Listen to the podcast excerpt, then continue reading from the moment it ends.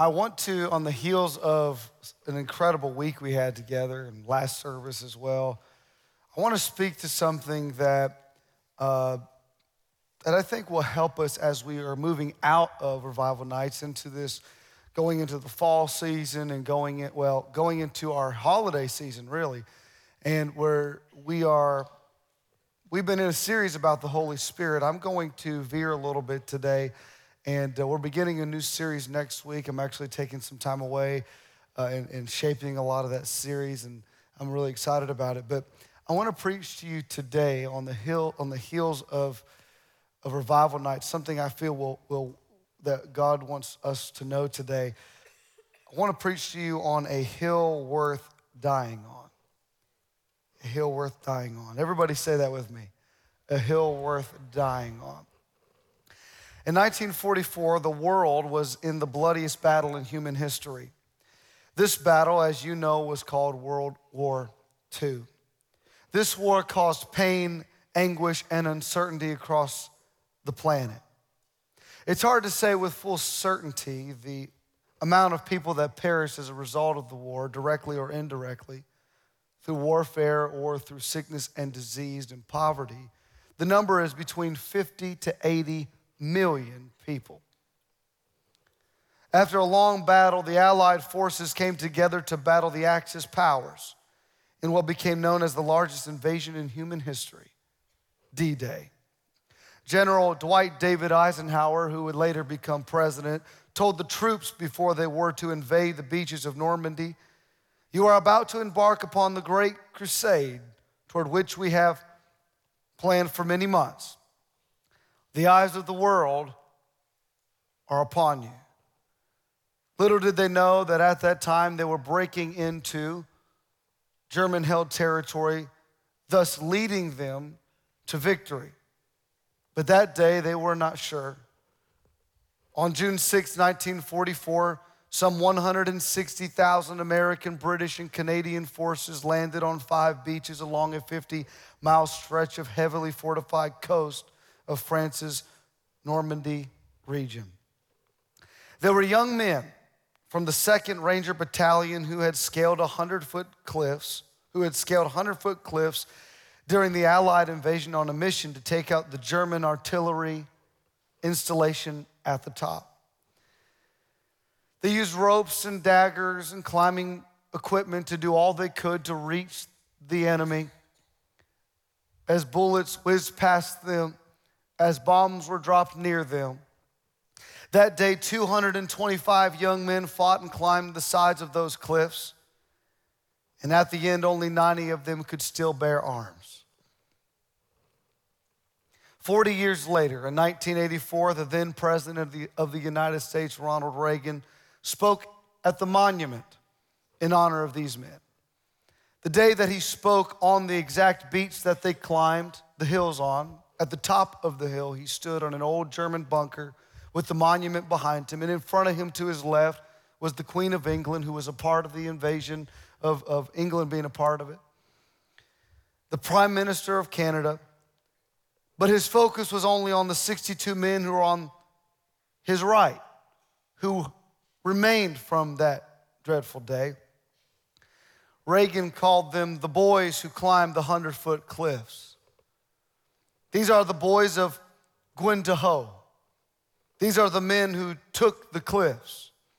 These are the champions who helped free a continent. These are the men who helped end a war. He is quoted saying, We all know that there are some things worth dying for, and all of you love liberty, and we're willing to fight tyranny. And you knew the people of your country were behind you. Toward the end of his speech, he said, Let us take a vow to our dead. Let us show them by our actions that we understand what they died for. That we were strengthened by their courage and hearted by their values. And at the end of his speech, President Ronald Reagan said in 1984, on that windy day in Germany, in France rather, he said, Let us continue to stand for the ideas for which they lived and died. In warfare, one of the most valuable things are hills. They give you an advantage over the opposing army, and an army will do almost anything to get and to keep them. If you were to study battles, you will find that there are pivotal moments in history in battles that happen on hills, like Hamburger Hill, Bunker Hill, San Juan Hill, and Little Round Top Hill, and also Pointe du Hoc. In battle, trying to take a hill is a very bloody business. It causes heavy casual, casualties. It has to be worth fighting for. They will plan for years and months and hours to get it just right because they need the advantage over their enemy. To fight for a hill was a very cautious thing. Thus, the statement we've heard many times the hill you choose to die on, or a hill worth dying on. As we sit in this room today, it's easy to forget the conveniences afforded to us by the people who have gone on before us the freedom of speech, the freedom of religion, the freedom to gather. Freedom, you've heard it said, is free, but it isn't. It isn't. It isn't free. It isn't cheap. It costs so much. In America, we are blessed to have these freedoms to worship, to gather, to come together, to choose. We have these great freedoms today because of the untold millions who have gone on before us and given their lives in days gone by. And if you have served or are currently serving in the military today, we honor you and thank God for you.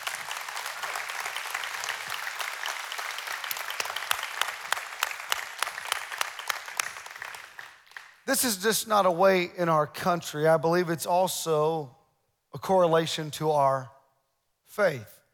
In days gone by, there has been someone or a people group who have carried the burden, who have scaled the cliffs, who have felt the pressures, who have cried the tears. They took the hill. To them, the hill was worth fighting for. I make an appeal to you today that there are some things still worth fighting for. There are some things that I believe have been great values of the past that have been disregarded by some, but there are some in the current age that are still holding to certain values. And as true followers of Christ, we have some hills that are still worth dying on. Jude 3 says, I found it necessary to write appealing to you to contend for the faith that was once for all delivered to the saints. The writer here is letting us know that there are still some things worth fighting for.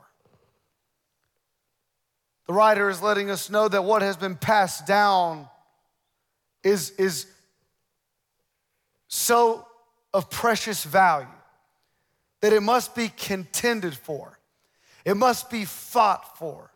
There must be some blood, sweat, and tears to preserve and to expand for the days ahead. Someone has given their life for this, and someone has given their life for this. And when we gather today, I think there are a couple of hills that are worth still fighting on. I think there's a couple of a couple of things that as people of God that we are willing and we are convinced, and we should have absolute resolve that there are some things we don't bend on.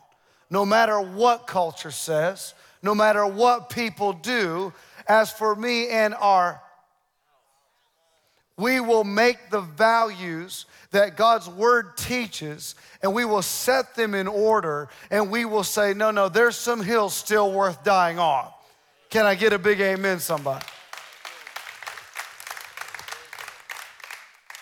And I want to give you three today. I think there are three hills, and I believe there are many, and there could be many added. But in our short time today, I want to take you down the list of three hills worth dying on. Number one, His Word. Somebody say His Word. In a time where there is so much deception and confusion, there is a desperate need for truth. The antidote to deception is simply that truth. And as we are watching people on the outside influencing the church on the inside, the casualties seem to get higher and higher. People believing faulty ideas that are unbiblical about education, genders, marriage, eh, eh, eh, family, building communities, societies on the shaky, sandy foundation of human ideology, human philosophy, human, humanism, when we are not called to live like the world, we are called to live by His word. When we come to Christ, we are of them. We are in the world. We are in this world, but we are not of this world. Our worldview is shaped by something much different than social media. Come on, talk back to me a little bit. Our, our, our worldview is not shaped by what mama said. Our perspective on life is not shaped by what the media says. It is shaped by what God's word says. as we continue to insist on building lives and communities and nations apart from the Word of God, we're only creating more chaos more confusion, more corruption. But I've come to tell you today that if we were to instill back the things of the Word of God in our families, in our nation, and in our societies, Jesus said, You will build your house upon the rock. And when the rains come and the, and the, and the floods rise, you'll still be stable and able to stand strong because His Word will not return unto us void. His Word is not like this world, it is established in heaven forever. The grass may fade, but his word will stand forever. His word have I hid in my heart that I may not sin against thee. Thy word is a lamp unto my feet and a light unto my path. 2 Timothy chapter 4, Paul is talking to Timothy, his young protege in the ministry, Paul is writing his final letter before his execution, and he's making his final appeal, his most important words to be said at the end of his time. And he says, Preach the word of God. Be prepared whether the time is favorable or not. Patiently correct, rebuke, and encourage your people with good teaching. For a time is coming when people will no longer listen to sound and wholesome teaching they will follow their own desires and will look for teachers who will tell them whatever their itching ears want to hear. Are we living there? They will reject the truth and chase after myths. Paul, in his final days on earth, about to be executed, is telling his spiritual son to handle the word of God with precision, to preach it with passion, to study it with, with focus and to get your life wrapped around the word. And when you get in the pulpit, don't be afraid of what they think. Preach in season if they like it, out of season if they don't like. You just get that word out. Somebody say, Paul. Paul, this beast of a man called on the road to Damascus spoke many different languages, a great thinker, sat under the greatest teachers and universities of his time, wrote two thirds of the New Testament, was a man of the scriptures, and in his final moments is making his plea with Timothy please get the word to the people. To Paul, God's word was a hill worth dying on. William Tyndale could speak seven different languages and was proficient in Hebrew and Greek. He was a priest whose intellectual gifts and disciplined life could have taken him a long way in the church. He had not one, if he did not have this one compulsion, to teach the English men and women the good news about Jesus. And the only way he could do that was to translate Bibles from different languages into English for the common man to read. It was said of him that he only sang one note. It was an insult, meaning that he only had one passion, one focus. All he talked about was Jesus and translating Bibles. But he was so focused that to get the Word of God in the hands of people that he ended up being arrested. Tyndale finished the English translation of the Greek New Testament in Germany and began to smuggle it in England in bales of clothes. In October 1536, at only at the age of 50, or excuse me, 42, Tyndale's one note that he sang his whole life was silenced as he was tied to the stake, strangled with a rope, and, and burned to, to, to ashes, to Tyndale. God's word was a hill worth dying on. By any means necessary, hear me. If you don't go to this church, find a church that preaches the word.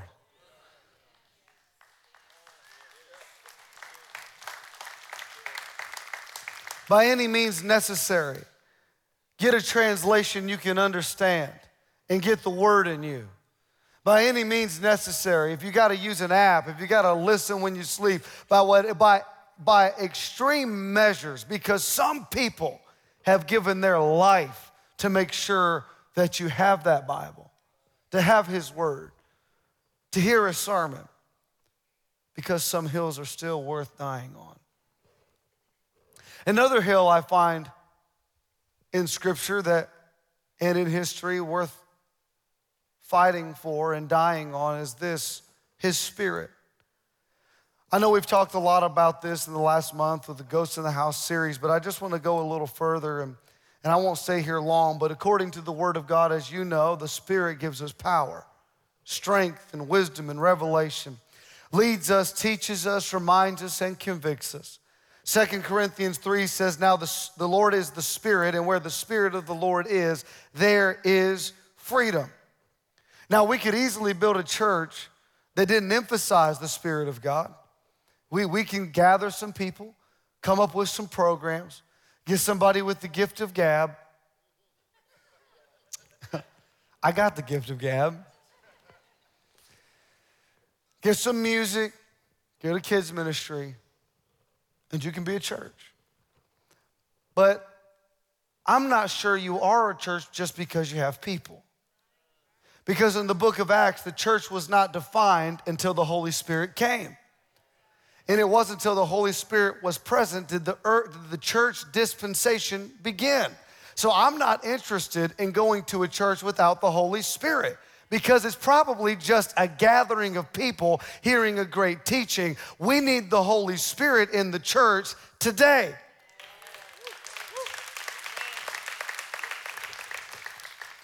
I don't believe that Jesus intended for his church to be cold and lifeless.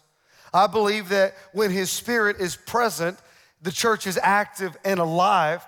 And when you come to Vibrant, I don't know if you've ever noticed, but sometimes we clap, and sometimes we cheer, and sometimes we cry, and sometimes you'll see us jumping, Sometimes we'll open the altars and people will come and pray. There are times we will have prayer partners line across the front and people will come and ask God to help with certain things and we pray with them because we're a church that believes when the Holy Spirit is present, we just believe in miracles. We believe in signs and wonders and hearts being changed and transformed and lives being touched and teenagers getting off drugs and, and, and lives and marriages being fixed. I, I just believe that the Spirit of God is a hill worth dying on.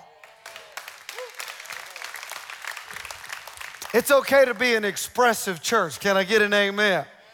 Now, somebody could say, Well, I, I, when I read my Bible, I, I don't see Jesus doing any of that. I don't see Jesus jumping and leaping and crying. So, all this emotionalism, I just don't believe it's of God. Well, let me just help you. We don't see Jesus doing it, but everybody Jesus touched did it. Everybody he healed and cast a demon out of and restored and touched and taught, they rejoiced and cheered and leaped. And because when Jesus touches our life, when the Spirit touches our lives, things happen and you just can't help but be happy because I think this is a hill worth dying on. Can I get an amen? Peter, on the day of Pentecost, when the Spirit of God fell in Acts chapter 2, and they were filled with the Holy Spirit. And the Bible says they began to speak in tongues as the Spirit gave utterance. And onlookers and uh, naysayers and critics were laughing and joking. And then it was Peter who stood up. It was Peter who stood up among the disciples and among the 120 with the people laughing. And he, and he defended the manifestation of the Holy Spirit. It was Peter whose shadow, when it touched sick people, were healed. It was Peter, whose mother in law was healed. It was Peter, who has a ministry marked by the supernatural working of God. It was Peter in Acts chapter 3 who saw a miracle of a man lame. It was Peter who saw the work of the Spirit and defended it. To him, it was a hill worth dying on. Because of his faith, history records and indicate that Peter this radical man who was picked by Jesus himself was crucified. History shares that Peter, the same Peter that had his up and downs, had a forward mouth, saw the empty tomb, saw him crucified, was in the upper room. This is a man who has seen and witnessed the glorious things of God on the earth. History lets us know that Peter was forced to watch the crucifixion of his own wife.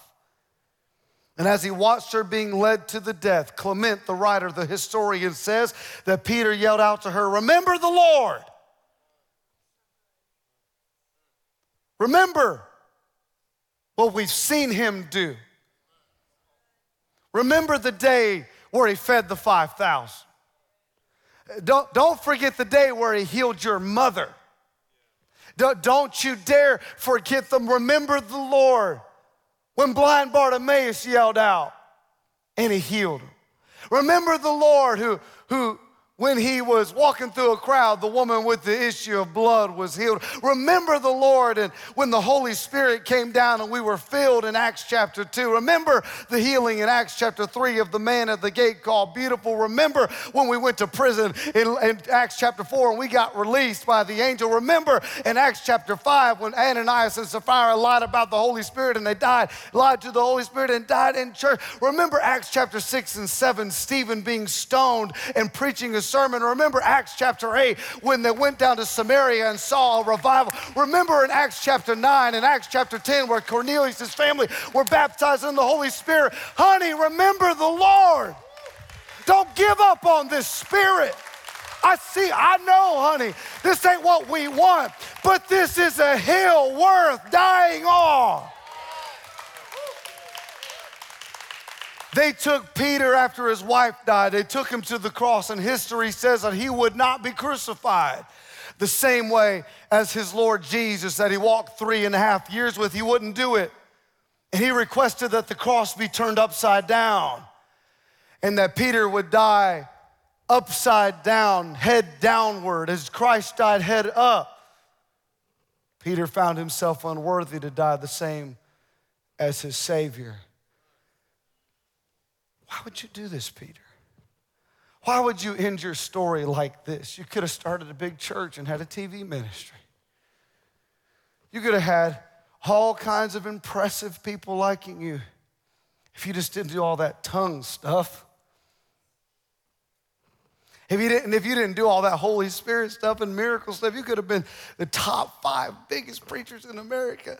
But to him, it was a hill worth dying on. I hope as the church progresses in the final hours of humanity that there are still some preachers and some churches that will die on that hill. To Peter, God's Spirit was a hill worth dying on. William Seymour, one of my favorite people I've ever read on, was born in Centerville, Louisiana on May 2nd, 1870. This partially blind black man from the deep south felt a call to preach the word and to reach people.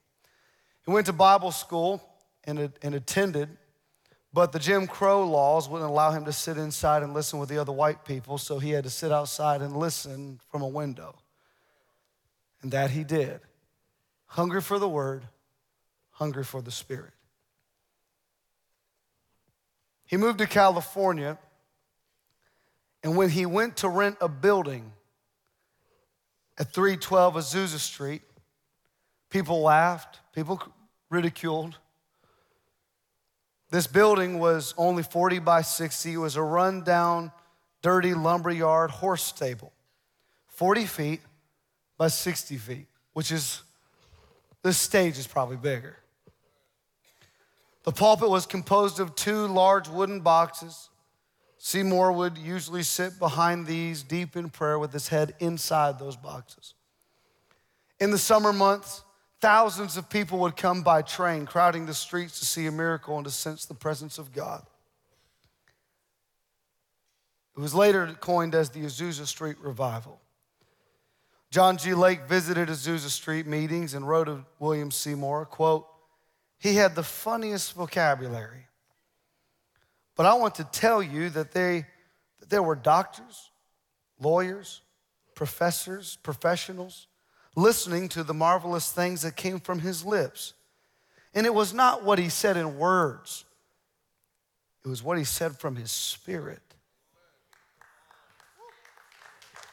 God, give us preachers that preach from their spirit. One night, the fire department was called when a flame, when, when it was seen by witnesses that the building was on fire. They had heard explosions and saw fire coming out of the windows on top of the roof. When the fire department came, there was no fire. When the fire department came, they saw no smoke and no flames. All they found were people praising God and worshiping and singing and clapping and being filled with the Spirit and miracles happening. They didn't see a fire in the natural, but there was a fire in the Spirit. Can I get an amen? The fire department tried to shut him down. Child welfare agency tried to shut him down because there was so many kids at the, at the thing, they just felt like it was not safe. The health department tried to shut them down. The CCD tried to shut them down. Whatever is, CD, I don't know, whoever. Them. Tried to shut them down because of cramped quarters and the danger to public health. But to William Seymour, God's Spirit was a hill worth dying on. There's another hill, not only the Word, not only the Spirit. In our final moments together, I want to give you one more hill worth, worth dying on, and it is His church. We must be committed to the idea of the church because the idea of the church wasn't my idea. And it wasn't your idea. It was God's idea. And if you were to interview our staff and team today, if you were to say, hey, let me talk to all the pastors, let me talk to all the team members, let me talk to all the staff, and Pastor Ethan and Lena, let me ask them, I would tell you right now, none of us feel like this is our church. We attend this church, we're a part of this great church. But this is not our church, this is God's church. This is God's great church. And I'll say this we need the church, and the church needs us. Why does a church need to prosper in a community? Because as a church prospers, the kingdom of God advances in that region. So, the kingdom of God, Jesus said to pray like this let your kingdom come and your will be done.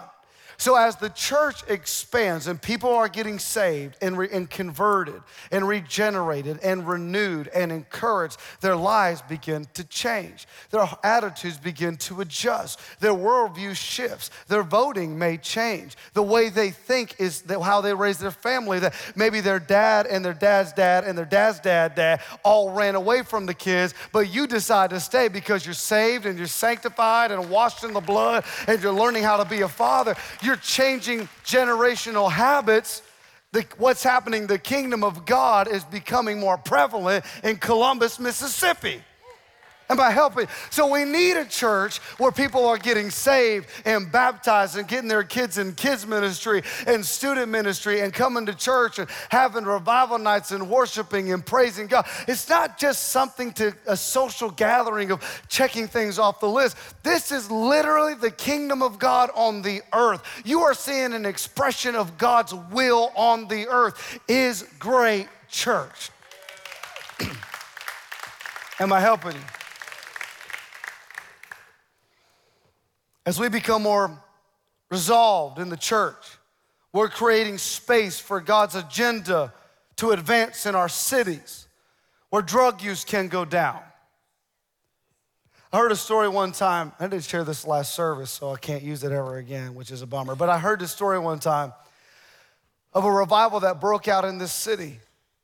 And it was so, so powerful. And it was in a coal mining town where they had these men working in the coal mines. And, and at night, people would come to these revivals. Well, the thing was, everybody got saved.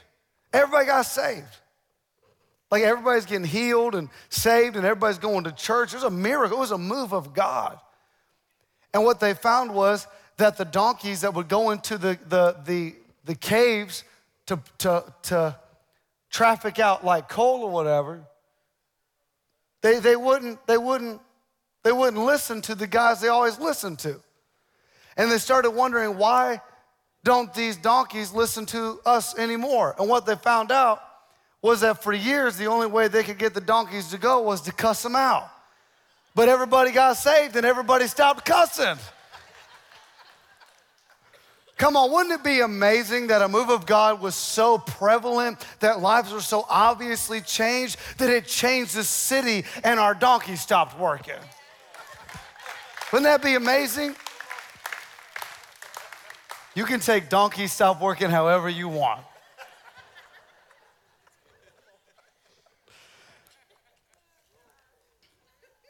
That was a really confusing moment. There is nothing in my life I want to give to. There's nothing in this world that I want to give my life to more than the local church. There is nothing I want to give my money to more than the local church. There is nothing I want to give my giftings to more than the local church. You've heard it said that the church is God's plan A to save the world, and there is no plan B. This is God's plan for the earth. This is what He's building today. And I want to get my family in on what God's building. If, God's, if God said, I'm building this, then I'd be on that. But what we find in His Word, He says, I'm going to build the church. I want to be building the church. Mom and dad used to take us to church all the time. Like all the time. Anybody got like all the time past? Yeah, it's terrible. It's horrible. We had to go to church. We went and we didn't just go to church like Sunday morning at 9 or 11. I'll see you next Sunday, Pastor. Nice handshake and a cup of coffee. And ain't the kind of church I grew up in. We went to church. We got there at 9 because we had to clean the church because we were the pastor's kids. Church started, Sunday school started at 10, and we'd all be in our classes. Service started at 11. I had to run to the piano. Church lasted for like three hours. I don't even know how we ran kids' ministry then. It's like it didn't run, it was just kids were with us. Three hours, preacher saying a whole lot of nothing for a whole long time. Get home, grab lunch, because you know church folk love to eat. You ain't saved if you don't like to eat.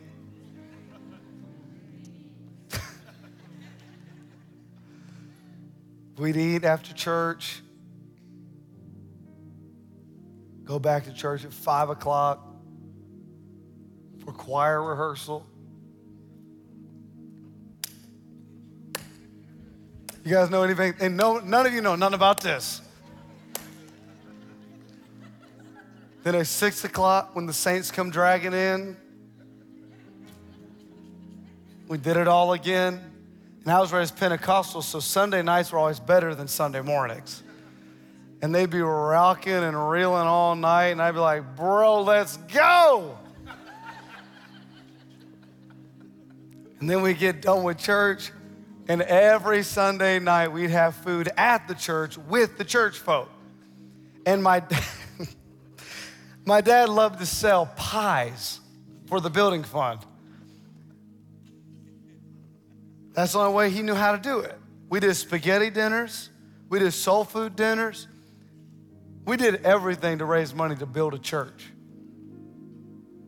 But we built a church. Wednesday night, we were back at the church. Thursday night, my dad pastored a church in West Virginia. We'd go to West Virginia. Dad would preach, I would play. We'd get up in the morning. I worked at a factory. I had to go to work the next day. It wasn't always cool church. Didn't look how we're used to it, but it was still God's church. And I wouldn't take any of that back. Maybe some of those Sunday nights. but I'm so glad I got to do it. I want my kids to do it too. Because that's what God's building on the earth. They don't got to be in ministry. Don't misunderstand me. But they do need to contribute to the cause. You may never preach, but you can serve You can hold a door. You may not be able to sing, and don't don't don't pray for a miracle and try out. Just if you can't, you know. And if you don't know, somebody knows. don't try for the worship team if you can't sing, but if you can sing, kids ministry, student ministry. I mean, we we we get to do this. What an honor of a lifetime to get to build the church.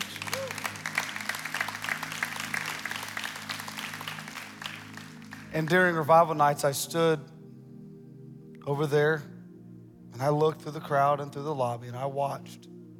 Hands were raised, hearts were touched, tears ran down, people repenting of sin, people making decisions of life change. It was just for me, as a church boy, heaven on earth. It's almost like the dove came in, made a few laps. I didn't want to leave the services. I watched people laughing and hugging in the lobby and we tried to close service. Remember Pastor Tyson? And they let, I was in the back with some of the pastors, and I could hear the music still going, and Pastor Tyson still screaming. I'm like, you know, he doesn't get overtime. This is salary. I don't know what he's thinking. They told me that people were still worshiping and praising God. It's amazing. It's the church. It's the church. 2,000 years ago, Jesus said, I will build this church. He took personal responsibility for this. I've often wondered, how does God build the church? Buildings? Is it through denominations? Those things are a result of the way God builds his church. Here's how God builds his church one life at a time, one soul at one marriage, one family at a time.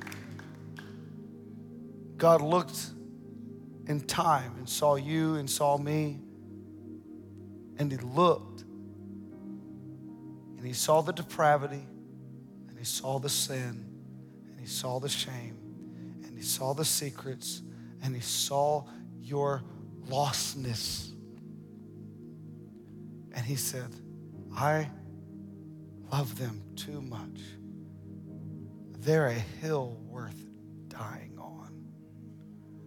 And just like the boys scaled the cliffs of Normandy.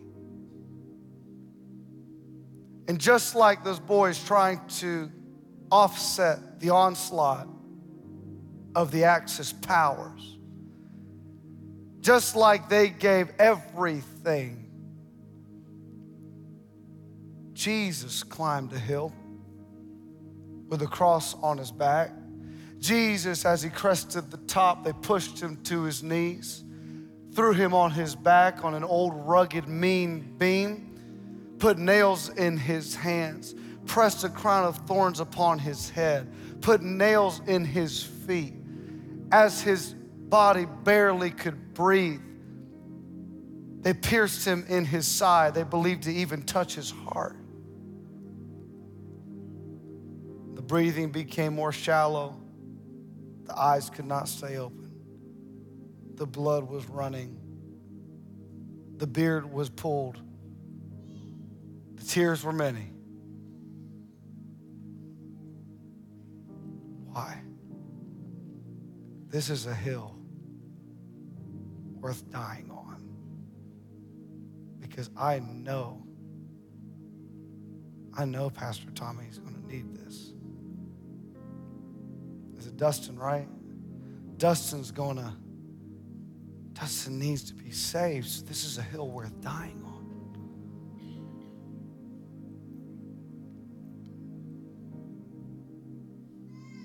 He refused to walk away. When he didn't have to go to the cross, to Jesus, the church was a hill worth dying on. With eyes closed all over the room and no one looking around, Jesus gave his life because you were something of precious value that he felt you and I were worth the beating and the shame and the, the spitting on and the ridicule. The Bible says he joyfully endured the cross. Not because of the pain, but because of its purpose. If you're in the room and you don't know Jesus, you've drifted away from God, I need to ask you a question. Are you living for what he died for? If you're in the room and say, with no one looking around, I want you to repeat this prayer after me, all of us together. Dear Father, forgive me of my sin. Wash me clean with your blood. Make me a new person. I can't live my life without you. Thank you for dying on that hill for me. In Jesus' name, amen. If you pray that prayer today, I want you to know that you just made the greatest decision you could ever make with your entire life. Living for something He died for. Can you let every individual know that said yes to Jesus today that we are behind you, we love you, we support you?